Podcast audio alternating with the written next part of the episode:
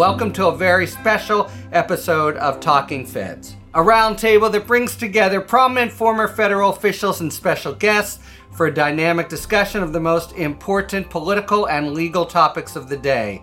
I'm Harry Litman. We are here to honor and also to fairly assess the life of a woman that was a mind boggling series of firsts. First female president of the San Francisco Board of Supervisors, first woman mayor of San Francisco, first female U.S. Senator from California, first woman to chair the Senate Rules Committee, first woman to chair the Select Committee on Intelligence, recipient of the most popular votes by any U.S. Senate candidate in history, longest serving U.S. Senator from California, longest tenured female senator in history. Dianne Feinstein passed away last week at the age of 90, the oldest sitting U.S. Senator and member of Congress. Her public service to California and the nation spanned some 60 plus years, over 30 in the United States Senate.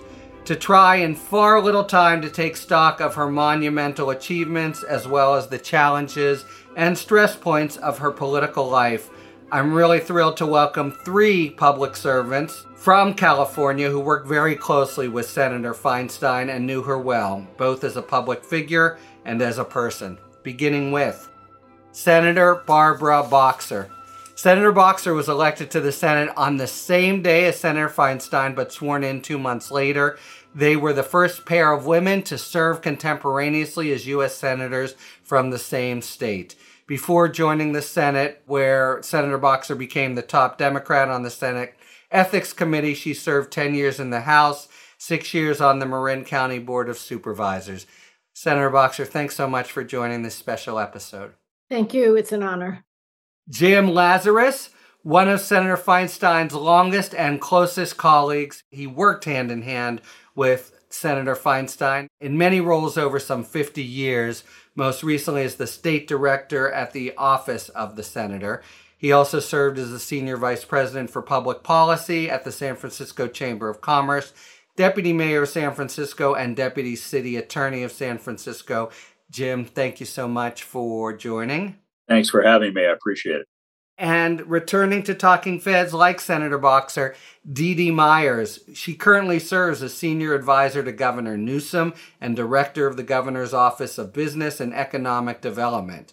She served as White House press secretary during President Bill Clinton's first term, the first woman to hold the position, and she's the author of the New York Times bestselling book, Why Women Should Rule the World.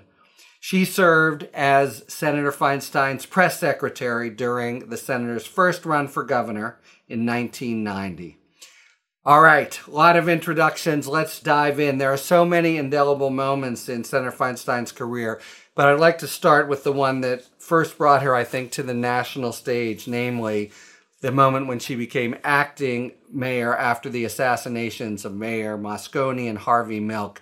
She's suddenly thrust into a huge test of leadership. She later said she was in shock. Jim, I believe you're already working in San Francisco politics at the time, if not hand in hand with her.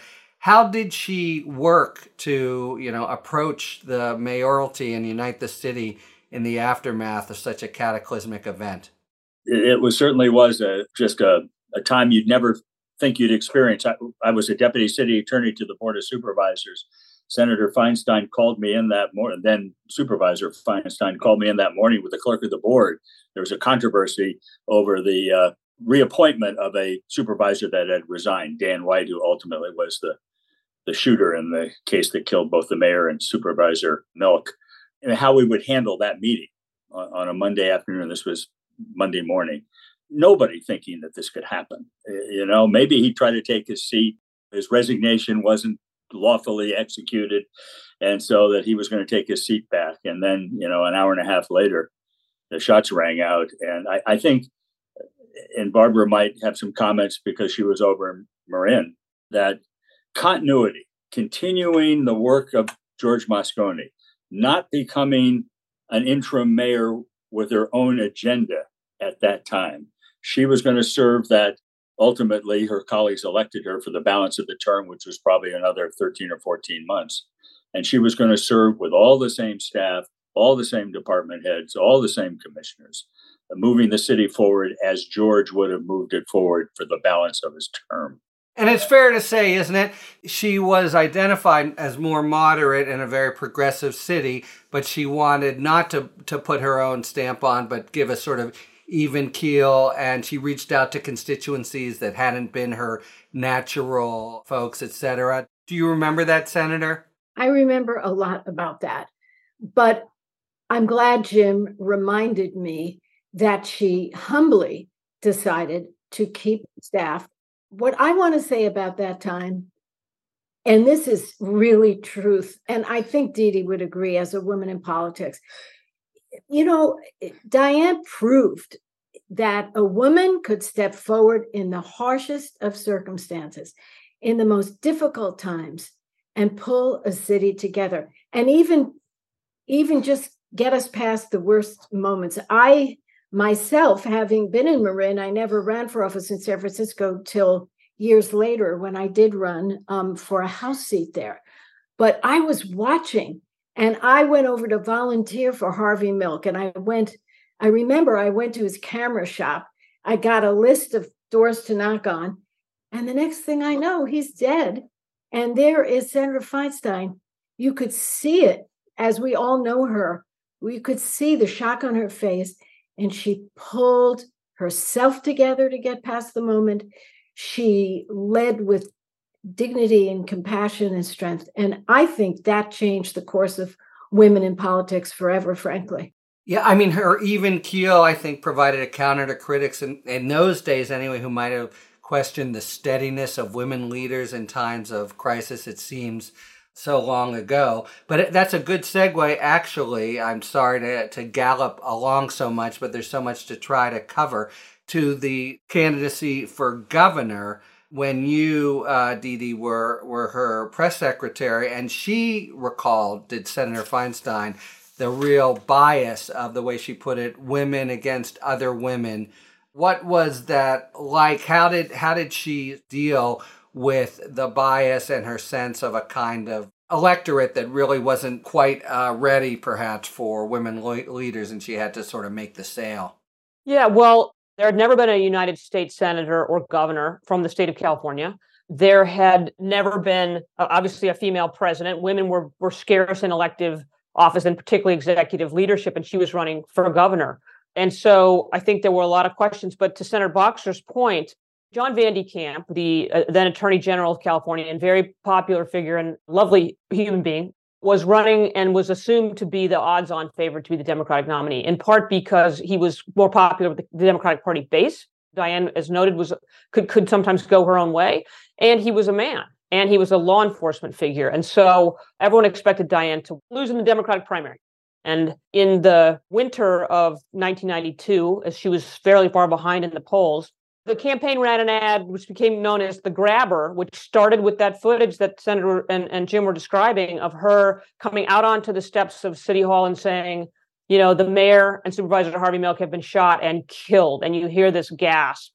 And then you see her obviously it's it's an incredibly disturbing moment and she doesn't hide the fact that this is an incredibly disturbing moment and yet she goes on in a very reassuring voice to take control and then the ad went through the next steps. That was a turning point. The the change in the dynamics of that election based on that one poll because one it was a, it was a terrific ad but that really got your attention but it established her leadership in the deepest crisis. Uh, and i think that that but for that hard to know whether she would have been able to overcome that problem that women face as being able to handle or used to face. I think we've put a lot of, not all of it, but we put a lot of that to bed. Can women handle a crisis? She didn't just say it, she showed it. She didn't just talk about what had happened. We saw her in that moment and it was so powerful and nothing was ever the same in that race. And she went on to to win the Democratic nomination, but then lost the race to then Senator Pete Wilson, right? And I think a lot of it had to do with there was some, uh, you know, kind of dark clouds on the economic horizon, and we weren't sure we could trust a woman to manage the economy in times of trouble. California being at least now the fifth largest economy in the in the world. All right, well, that was I think one of her few and her last loss in politics. Was the how did it did it shake her up personally? Did it you know give her pause about moving forward? Well, you know, she was frustrated by it and frustrated by, I think, both the opportunity, but also some mistakes that she thought she might have made in the campaign. But what happened was the day after she lost, when the recriminations and second guessing might have begun, Senator Alan Cranston announced that he would not seek another term. And so instead of becoming the defeated Democratic candidate for governor, she became the front runner for the United States Senate in 24 hours. And so that changed everything. And so there was never really, and whatever Dianne wrestled with privately, and she did, there was never the kind of public recriminations that you sometimes see after a losing campaign. And one that, you know, was relatively close, I think three and a half points. All right. So now we fast forward just a couple years to, at that time, a kind of, you know, amazing, exuberant event the election of not one, but two women to the Senate of California. First time ever. So, Senator Boxer, what was that like in a body sort of notorious for its men's clubs traditions and Hari practices? You guys sort of both show up from the West Coast. What was it like for you together? Did you feel like, you know, outsiders? How did you react to increase your influence as a pair? What, you know, what, what were those days like? They were incredible days. But I think it's important to note that we were not close political allies. And when Alan Cranston's seat came open, I said I was going to run for it, and she was going to run for it. And then the Pete Wilson seat came up for special election. And I think our people talked. I we never discussed it, but it was decided. Oh, is that right? So during the campaign, oh, you not you were not very you didn't confer a lot. Oh, during the campaign we were joined at the hip. I'm talking about just before it turned out that there were these two seats. I was going to run as a congresswoman. And when I ran, we were not in the same side of the uh, arena in the Democratic Party. Most people don't know that. She supported Louise Renne when I ran for the House. I supported Van de Kamp. I mean, yeah. now we are thrown together. She's running for the Seymour seat. I'm running for Cranston. And guess what? We became so close. And I want to say, it really tears me up. I am telling you the truth. I'm not being humble. Without Anita Hill doing what she did, which opened up everyone's eyes to the Senate that had two women out of a 100. And if it wasn't for Dianne saying to me, I'm grabbing your hand and we're not letting go. I never would have made it. Those two women brought me to the dance. And I'll just spend one more minute on it. Dianne, as you heard from Dee Dee and Jim, so popular, even though, yes, she lost that race. That was a product, I think, of pure out and out prejudice people just weren't ready, quote unquote. For a woman executive to lead a whole state. They weren't ready to for a woman governor. there still hasn't been 31 one. years later. Yeah. but the bottom line here is that when we were thrust by fate into this situation, she grabbed my hand and she could have said to me, you know, Barbara, you're going to have a hard race. I was an asterisk. I wasn't expected to win the primary, let alone the general was very hard. She was just out there. She was so popular. She could have easily said, You're on your own. Of course, if you need me, call me. No, we went across the state together. We were talking before, cartoonists did think they called us Thelma and Louise, Cagney and Lacey. we had a ball. And even though we came from the different parts of the Democratic Party, we hadn't even supported each other we became lifelong buddies and pals. And we, even with our differences in the Senate, it never turned ugly between us. We worked it out. And she once invited me, she says, Let's go out to dinner and have a glass of wine. Well, I don't drink, but I tried to have a little wine. And at that dinner, she said, You know, we're going to have times when we don't agree. And I said, I know. And we did, you know, the war in Iraq, different policies on water. These were hard things but we never let it get in the way. Why women should rule the world, I think, as somebody put it. All right, so now we come to a point, Jim, where you're very much involved. Let's let's flash forward. She's in the, the Senate with Senator Boxer. She did so much, but I think her signature uh, work was on the Intelligence and Judiciary Committee. She filled leadership uh, positions on both. What's your sense, Jim, of why she gravitated to those roles, or was it just the happenstance of uh, political appointments? I think once she had the opportunity on judiciary to do something as a non lawyer. And I think that was very interesting to her. She, she always questioned attorneys and she thought I knew more than I did because I happened to go to law school. And I believe it. I, I, I never knew more than Dianne Feinstein. And I think the security side, the national security, you know, remember Mayor Feinstein, she'd go to crime scene. She'd have the, the suits to get out of the back of the car at a four alarm fire.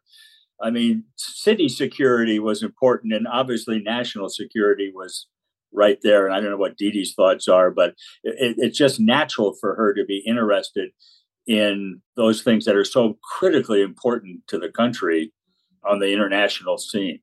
Let's stick with judicial nominations if yeah. we could for a minute, because it also dovetails, I think, with some of the gender issues that we had been discussing and perhaps a role thrust on her as a senior woman on judiciary, because it's fair to say she experienced the turmoil of judicial nominations on both sides. I, she was Biden, chair of judiciary, appointed her in the wake of the whole Anita Hill, Clarence Thomas mess.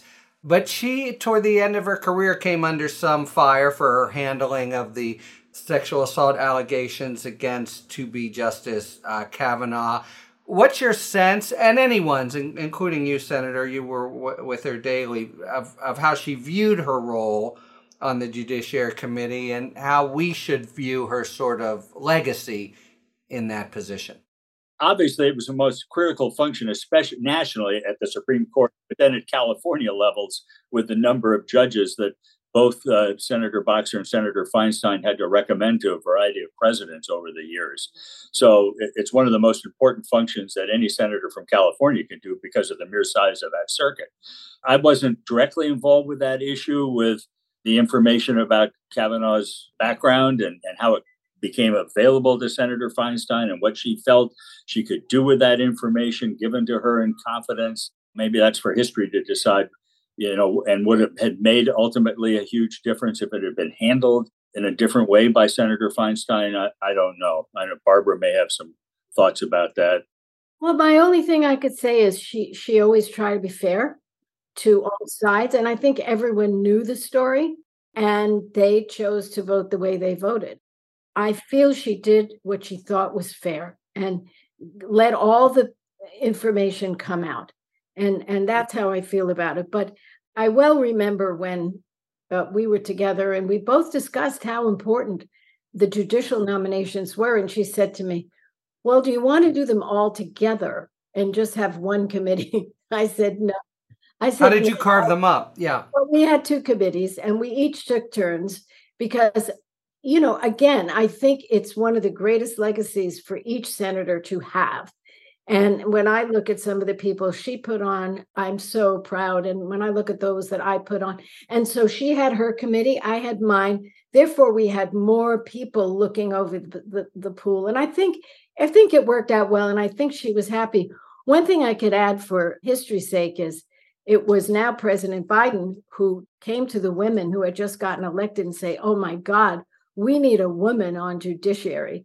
I think he eventually put Carol Moseley Braun on there as well. I'm not positive of that. That's my recollection also. Yeah. So, I mean, good for Joe Biden because he realized how awful it looked to have Anita Hill before that committee without a person of color, without another woman. And I think it was just terrific, you know, to add women to that committee. And now there, there are more women, still not enough but we, you know, when we ran, they call it the year of the woman. So Dianne and I always laughed. We went from two to six women in the same. right, exactly. So we say, oh, they tripled their numbers. Yeah, we did two to six. And we would just uh, uh, laugh. And, and I do want to say, in a serious way, we felt the pressure to get along, to show that women could get along, to show that even if we had our differences, it wouldn't be disagreeable. And I think we met the test because now there are several women. They're from different states. A lot of the states have two women. You did it in a bipartisan way. You all got together. I remember seeing pictures of lunches or dinners or having a glass of wine with with all the women that were elected then, Republicans and Democrats. We did. And I think that goes a lot. And you came out of nonpartisan office in Marin. In, in California, you don't run with party label for local office at the city and county level. And in the times where Barbara and Dianne first ran for office, local parties couldn't even endorse in the races. Right. So it was truly nonpartisan. You bring that when you come out of California you've got local government, you kind of bring that with you. And and both of you, I think, in reaching out to your colleagues in that result of that year of the women and, and that the six senators made a difference. It, it was that in itself was somewhat historic. I think that's a really good point about us both getting our start in local government, which is so not partisan at all. And she became the first fem- female mayor of, of San Francisco. Was she also chair of the board? She was the first woman to chair the board. And I was the first woman to chair the board in Marin. So, you know, we did get our start. And then, of course, right, the, the fault lines are just different from national politics, right? You learn. To... But I want to add this it was good training because when we got to the Senate, we knew you don't get anything done without 60 votes. You better learn. And when Joe Biden said to Dianne, and I was standing next to her, he said, Dianne, you want to get this assault weapons ban through, you need 60 votes. And don't talk to me until you've locked them up because I don't want to bring down the whole crime bill. And she looked at her supporters that she had lined up. I was among them. And she said, You heard it, you know, let's go.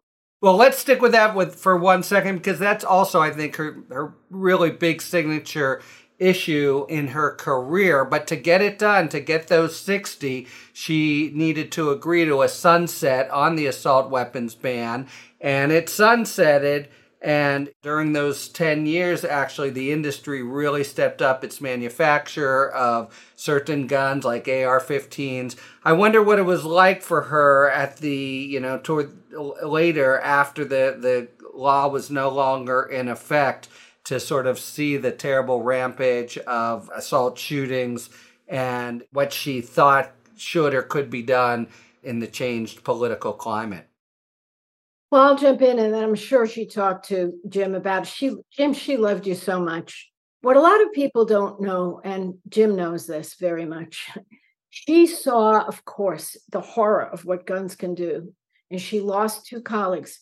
And I don't even want to go spend a lot of time talking about it because I, I can't even do it justice. And then we were elected in 92. In 1993 comes a mass shooting 101 California Street. Jim, do you remember that? I do. And I even remember the name of the perpetrator. I'm not going to say his name. And this man walks into a law office, Harry. He plows down everyone he could find. One of those people that died, who had thrown himself over his wife's body, was my son's best friend from law school. Oh my God. Yes. And so now here are the two of us.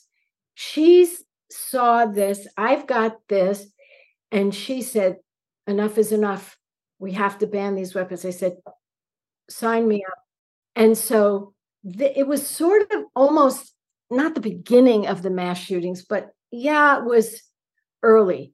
And so I will make this quick. After she was successful, but after you're right, she had to concede to give it up in 10 years and all of this happened it was like she was like a born every day to get it done again.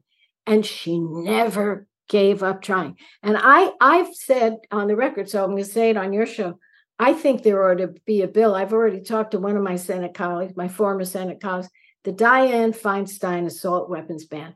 Come on people. Let's get this done. Who needs weapons of war in the streets I mean, frustration. And you know, it was introduced and reintroduced and reintroduced. She never let the issue go away. But the environment nowadays, as we all know, the bill would never see the floor, you know, because everything has, has a cloture vote today compared to, you know, 1993, 94.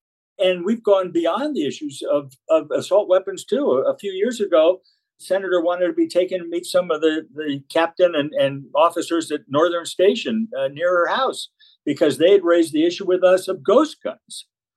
You know, and she really didn't understand. I'm not sure I do either. How you get 3D printer and you buy this metal thing that's unregulated, and the metal core comes to your house, and then you have a 3D printer and you can make a gun, and then you can buy a barrel adapter from South Korea that'll hold 50 rounds and she, you know, she wanted to regulate that. I mean, this this has been, as you said, Barbara, a focus of her life from the time she was mayor, trying to create local control over you know weapons, mass destruction of weapons down to pistols. You know, she's seen the damage not only in the assassinations, but the damage on the streets of our cities all over America. I have all kinds of questions. We could go for hours, but let me just start here. To me, she had a certain elegance, and it's not something you think of as a natural advantage in politics. And I wonder how she felt about the sort of hurly burly and brass knuckles, you know, retail aspect of political campaigning and infighting. Well, if that's to me, I'll say you're right. She was elegant and she she didn't like it if she saw somebody that wasn't taking the job with the kind of seriousness and dignity that it deserved. And I'm sure had she been involved in this dress code fight, I know where she was. business attire, business attire. But I'll tell you a story. Um, nobody can see this on your show, Harry, but I have a watch here that Dianne bought me. Okay. It's beautiful. It's a it's got a red band. It's it's quite lovely. And this was Dianne. She used to buy uh, members, uh, her friends, uh, things. And one day I said to her, Those are beautiful earrings, Dianne. And she said to me, They're not real. you can go buy those for $30. Yeah. but, you know, she was so great. But, you know, I have to say, to be honest here, is that, you know, after she bought me this beautiful watch, I started to think, Oh my God, my old watch must be really awful because I she saw it and she said, That poor girl she uh, needs something new. Like like your older sister saying, yeah. Right, but she'd do this with all the women. She give them well, some of the women centers said they go up to say, That's a beautiful scarf. She'd take it off her neck and say, Here, it's yours.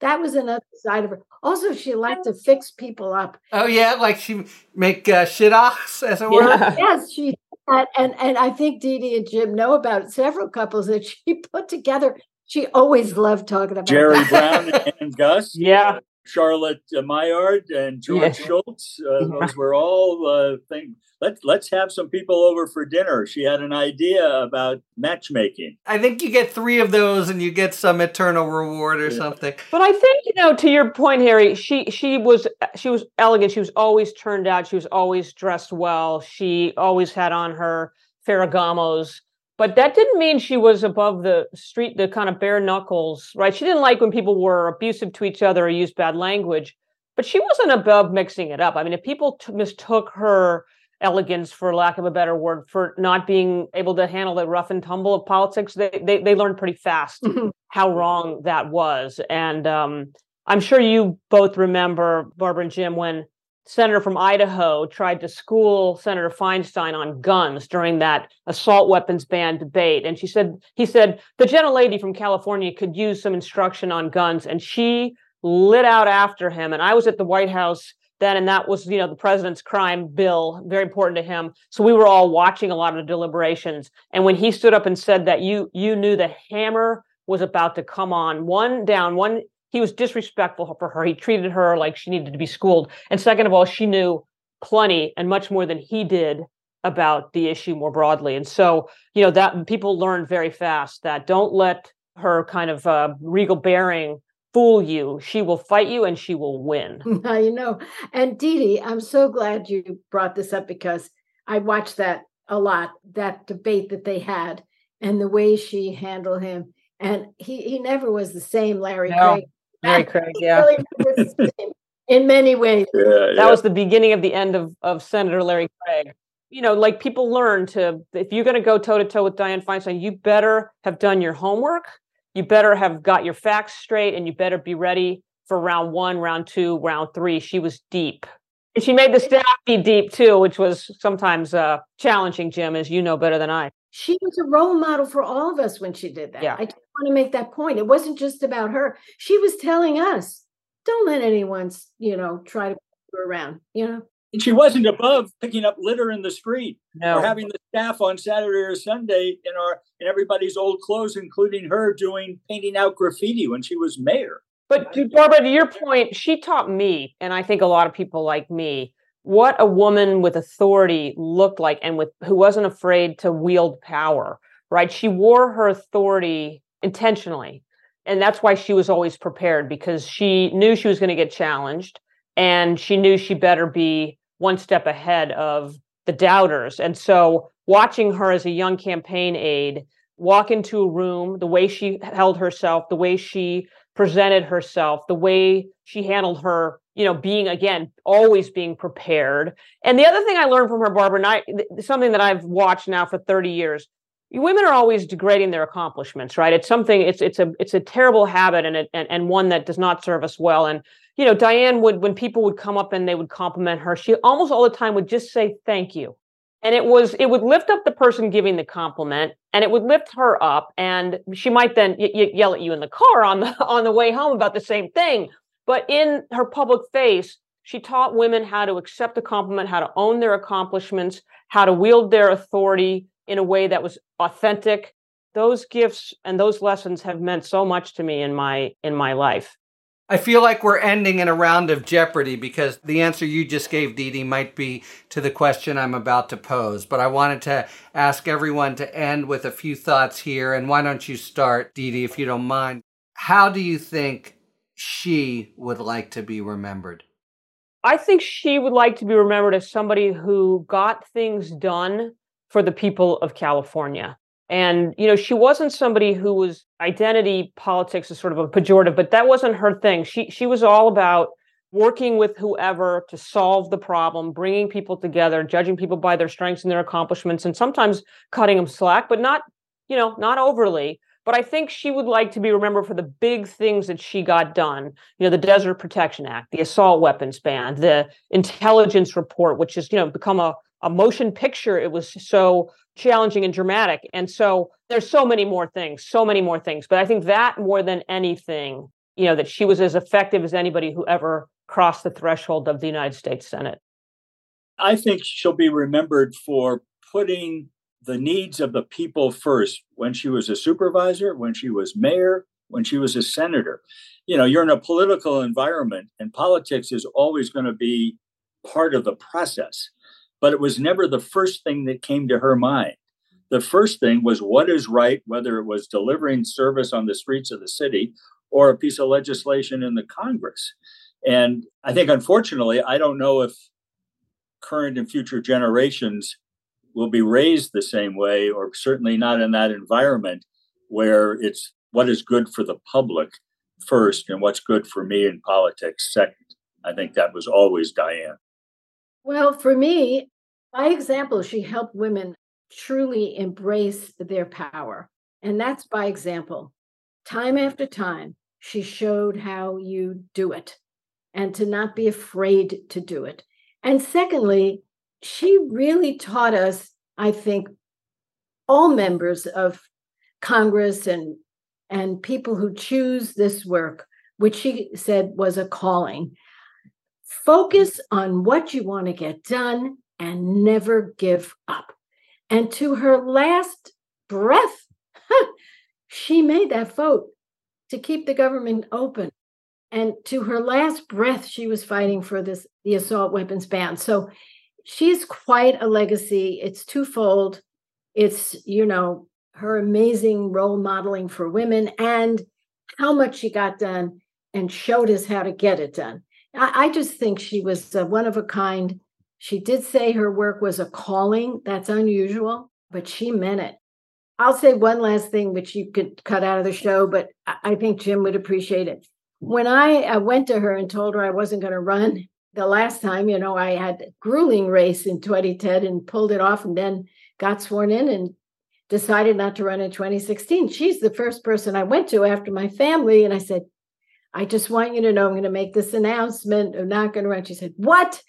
She said, Why would you walk away? You're at the top of your game. You're the chair of this committee and the chair of that committee. And you've got this done and so on and so on. And I said, Well, you know, I've looked at my life. I feel so blessed. 40 years in elected office, you know, that's great. I want to go home to Stu and I want to do other things. And I'm still going to work. If she was mad. And she basically said to me when she decided to run that last time, and she called me for my support. I said, sign me up and I'll do whatever you want. She said, truly, Barbara, I know some people are saying, why am I doing this? it's a calling. And you think about that. You don't leave a calling. And that's honestly unusual. And that's how she viewed it. Barbara, obviously, there were conversations over the last few years about, especially when when her husband Dick was ill and and ultimately, you know, died a year and a half ago, and should she retire?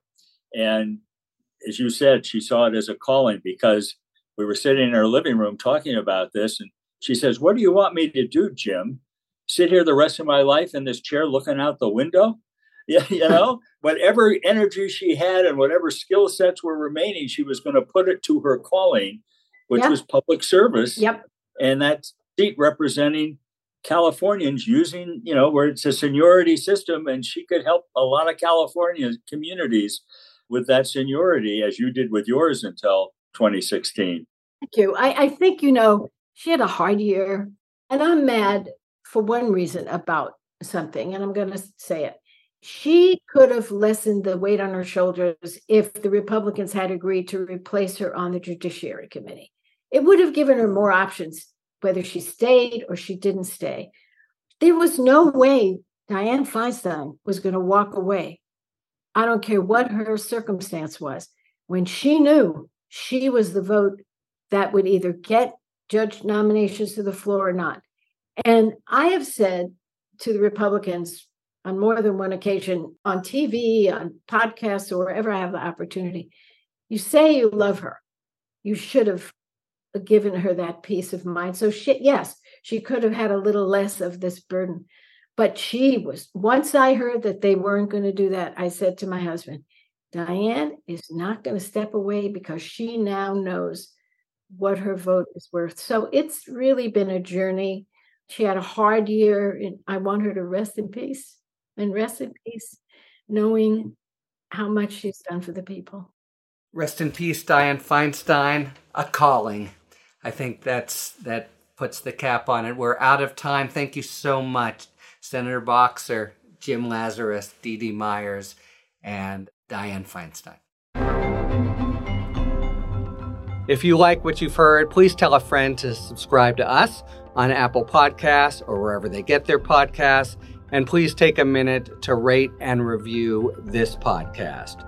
You can also now subscribe to us on YouTube, where we're posting full episodes, talking books, and other bonus video content.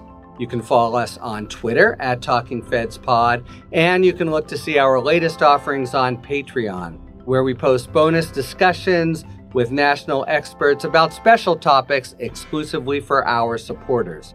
Talking Feds is a completely independent production, so if you like the work we do and are inclined to support the show, joining our Patreon is the best way to do it. Submit your questions to questions at talkingfeds.com, whether they're for Talking 5 or general questions about the inner workings of the legal system for our sidebar segments. Thanks for tuning in, and don't worry, as long as you need answers, the feds will keep talking. Talking Feds is produced by Mal Meliez, associate produced by Catherine Devine, sound engineering by Matt McArdle. Our research producer is Zeke Reed. Rosie Don Griffin and David Lieberman are our contributing writers. Production assistants by Meredith McCabe, Akshaj Terbailu, and Emma Maynard. And our gratitude, as always, to the amazing Philip Glass who graciously lets us use his music. Talking Feds is a production of Delito LLC. I'm Harry Littman. Talk to you later.